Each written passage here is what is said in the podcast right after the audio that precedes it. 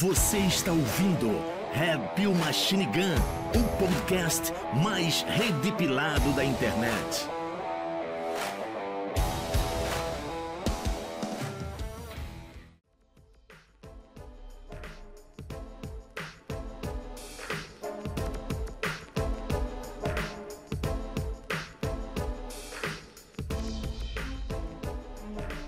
Seja muito bem-vindo ao Red Pill Machine Gun. Meu nome é Hieronymus Ventura e eu sou idealizador deste podcast. Esse é meu primeiro episódio deste podcast que vai trazer para você análises e discussões sobre tudo que é redipilado na cultura pop. Filmes, séries, jogos, músicas, pessoas, nada vai escapar da minha análise de afegão médio. O meu objetivo não é criar boicote sobre nada, e sim fazer as pessoas consumirem ao máximo para saber o que está entrando na sua mente, que está entrando na mente do seu filho, parente, amigos. A ideia é velha. Sempre achei que podcasts dependiam de outras pessoas para serem realizados, até eu conhecer é, podcasts como Escriba Café e Café Brasil. O Ilustra, um perfil do Twitter e também dono de um podcast de mesmo nome, pediu títulos de filmes Red Pill. Muitas pessoas indicaram vários títulos realmente mind blow, filmes que mexem com a sua mente. E pude observar que alguns indicaram filmes que faziam apologias pesadas a regimes totalitários, como Elysium. Alavancado pelo empurrão do Ilustra, iniciei esse podcast e vou abordar o filme Equilibrium, de 2002. Essa análise é extremamente pessoal e contém spoilers pesados do filme, então, se você não assistiu ainda, veja, vá ver antes de ouvir. Vamos começar. Nos primeiros anos do século XXI, uma terceira guerra mundial explodiu.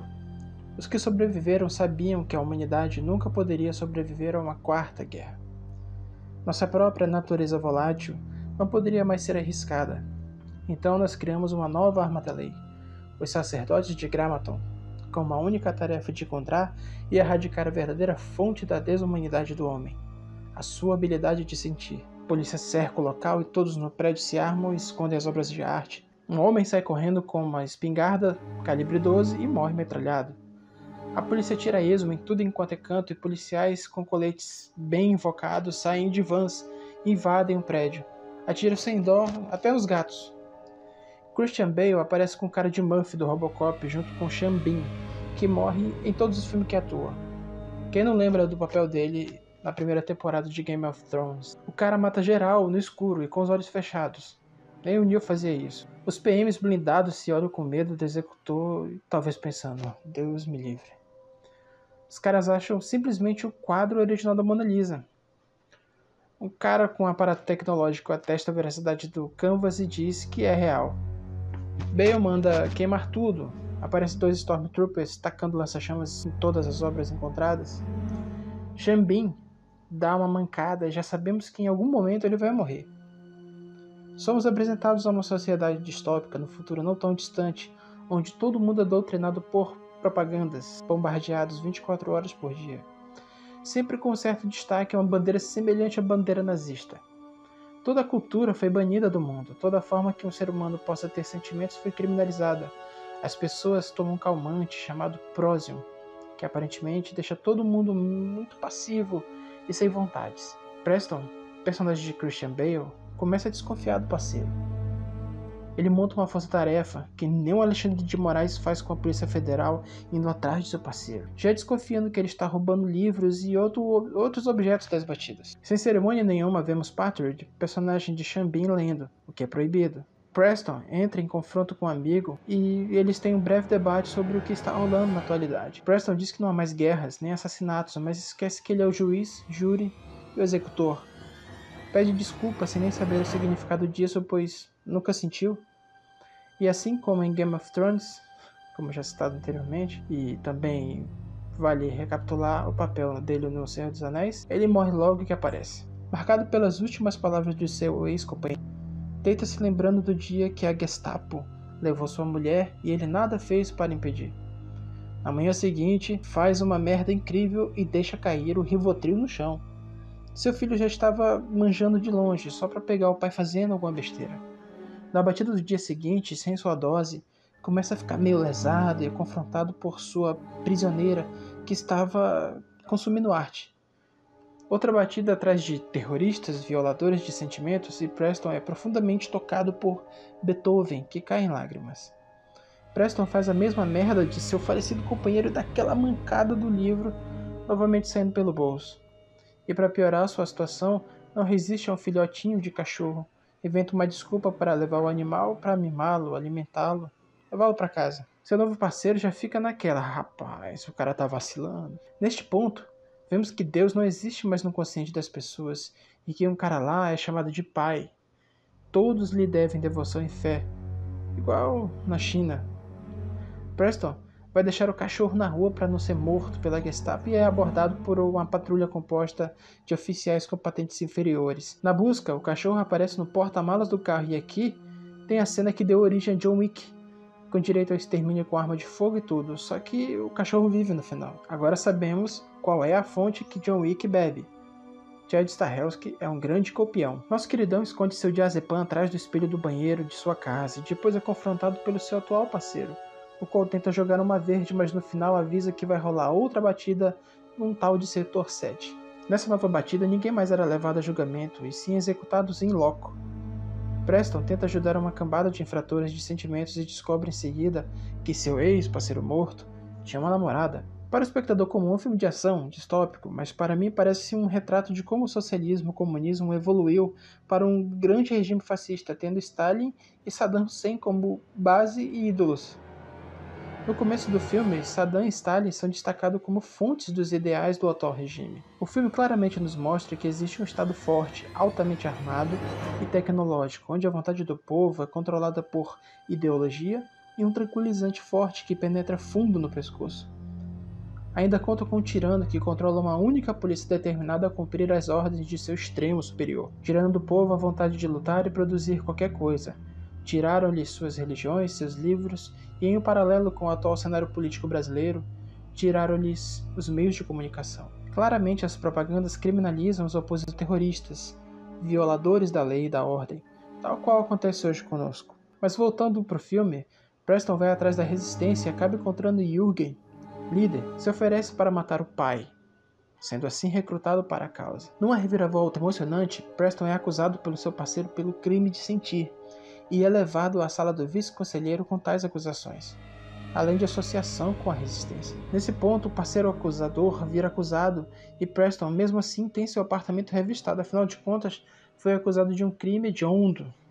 Chegando ao seu apartamento, descobre que seu filho também tem evitado as doses de prósio e o acobertou escondendo os frascos não utilizados. Numa jogada ensaiada com a resistência, Preston os entrega a fim de conseguir sua audiência com o pai, e o plano prossegue. Preston é levado ao pai e informado que haverá um teste. Surpreso, continua e mantém o plano. Brent, seu atual parceiro, aparece numa contra-reviravolta mais legal ainda e surpreende Preston com um sussurro em seu ouvido. Ao espectador e ao protagonista é revelado que o pai havia morrido há anos e o atual vice-conselheiro era o verdadeiro pai. Mais uma reviravolta. Que emocionante. Mas Preston não se deu por vencido e ativa o Mode, saca suas pistolas e detona todo mundo na sala e diz que tá indo. Temos em seguida uma cena de ação e Preston encontrando o vice-conselheiro e Brent. Preston mata todos e confronta seu ex-parceiro numa luta de espadas digna de uma luta de samurais de alto nível. Nesse momento, vemos que o cu do vice-conselheiro não passa nem sinal de Wi-Fi. Mas somos surpreendidos mais uma vez quando vemos que o vice-conselheiro também sabe brigar, mas fatalmente morre. Preston segue com seu plano, a Revolução Armada mata todos os fascistas e explode algumas bombas em atentados terroristas, deixando Preston com sabor de vitória. E aqui eu chego ao fim dessa sinopse corrida do filme.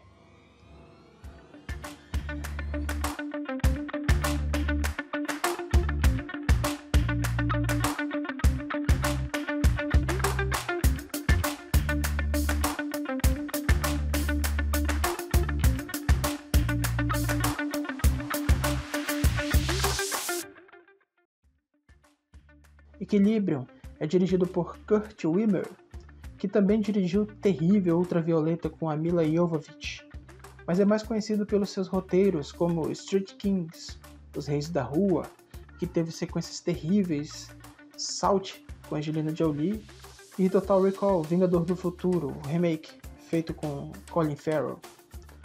Algumas curiosidades sobre o filme. A luta do filme chamada Gunkata, Gunfighting, ou Briga com Armas, foi criada e coreografada pelo diretor em seu próprio quintal. Houve problemas em adaptar a versão original do diretor ao filme, mas pode ser vista com total fidelidade naquela porcaria que eu já mencionei antes, ultravioleta. Os sons emitidos pelo cachorro no filme não são sons de cães reais, e sim de um dublador de cachorros. Pois é. Daniel Radcliffe, ou Harry Potter, fez teste para o papel do filho de Preston, mas acabou ficando de fora. Na luta final aparece um quadro na sala do vice-conselheiro barra pai chamado As Consequências da Guerra, de Peter Paul Rubin, de 1637. O filme se passa no ano de 2072. As pistolas dos clérigos são Beretta 92 FS modificada. O filme tem uma possível pequena ligação com 1984 de George Orwell. A personagem de Emily Watson chama-se Mary O'Brien, que possui temas semelhantes como a vigilância dos governos.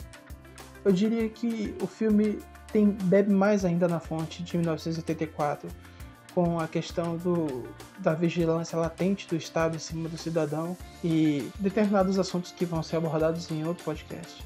Christian Bale, Dominique Purcell, William Fichtner e Sean Pitwee acabaram interpretando papéis da DC posteriormente. Equilibrium é, no geral, um filme distópico, um marco para a época. Mas analisando a obra hoje, vemos que há muito mais em comum em nossa história recente do que pensamos. Perseguição do Estado, juristocracia, líder de enfeite. Estamos à mercê das vontades de pessoas poderosas que não foram eleitas pelo povo, e quem elegemos está engessado jogando xadrez com a ajuda de poucos ao seu redor. Metade do nosso exército de deputados está nos abandonando e a outra metade foi alçada a cargos que não sabem cumprir sequer as atividades básicas. A preocupação destes é aparecer ao máximo nas redes sociais a fim de conseguir se reelegerem. Assim como em equilíbrio, nossa liberdade está sendo cerceada, mas temos soldados brigando silenciosamente e outros que são verdadeiros pavões. Aos traidores, a lata de lixo da história, aos guerreiros silenciosos, a grandeza. Não vamos desistir. Equilíbrio é um filme bem Red Pill, enraigado na obra de George Orwell, 1984, e inaugurando, falando aqui pela primeira vez, o meu Red Pilômetro para esse filme seria 6. A revolução sem objetivo claro no final tira os pontos da obra. E este foi o primeiro episódio de Red Pill Machine Gun, a sua metralhadora de Red Pills. Espero que tenham gostado, me sigam no Twitter, arroba Podcast. Em breve vou anunciar novas redes sociais. Temos que ocupar todos os espaços. Mandem os filmes que vocês acham que são retipilados, que vamos analisar e abrir a mente das pessoas. Um forte abraço e até a próxima.